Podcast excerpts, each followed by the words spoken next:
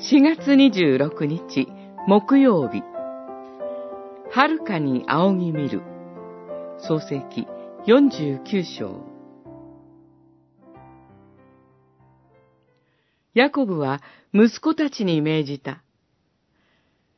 間もなく私は先祖の列に加えられる。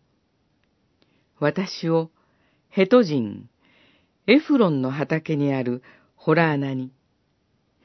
先祖たちと共に葬ってほしい。49章29節ヤコブの死の出来事については、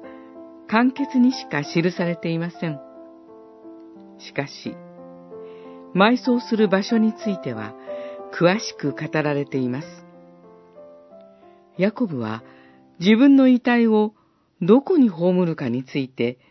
指示をして息を引き取ります。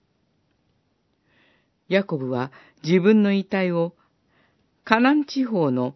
マムレの前のマクペラの畑にあるホラー穴に葬るようにと願います。そこはアブラハムが妻サラを葬るためにヘト人から買い取った土地です。このことには先祖や妻の眠る墓に葬られたいという素朴な思いだけではない、もっと大きな意味があります。このマクペラのホラー穴は、アブラハム、イサク、ヤコブに、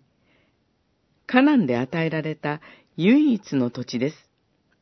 アブラハムの歩みは、神の約束を信じて始められました。神の約束は、カナンの地をあなたとあなたの子孫に与えるというものでしたが、実際に与えられたのは、この一辺の土地のみでした。けれども、この土地は、神の約束の実現の印です。神の約束は、目に見える仕方ではまだ実現していません。しかし、死を前にしたヤコブは、神の約束の実現を信仰の目を持ってはるかに仰ぎ見ています。はるかに仰ぎ見る賛美歌488番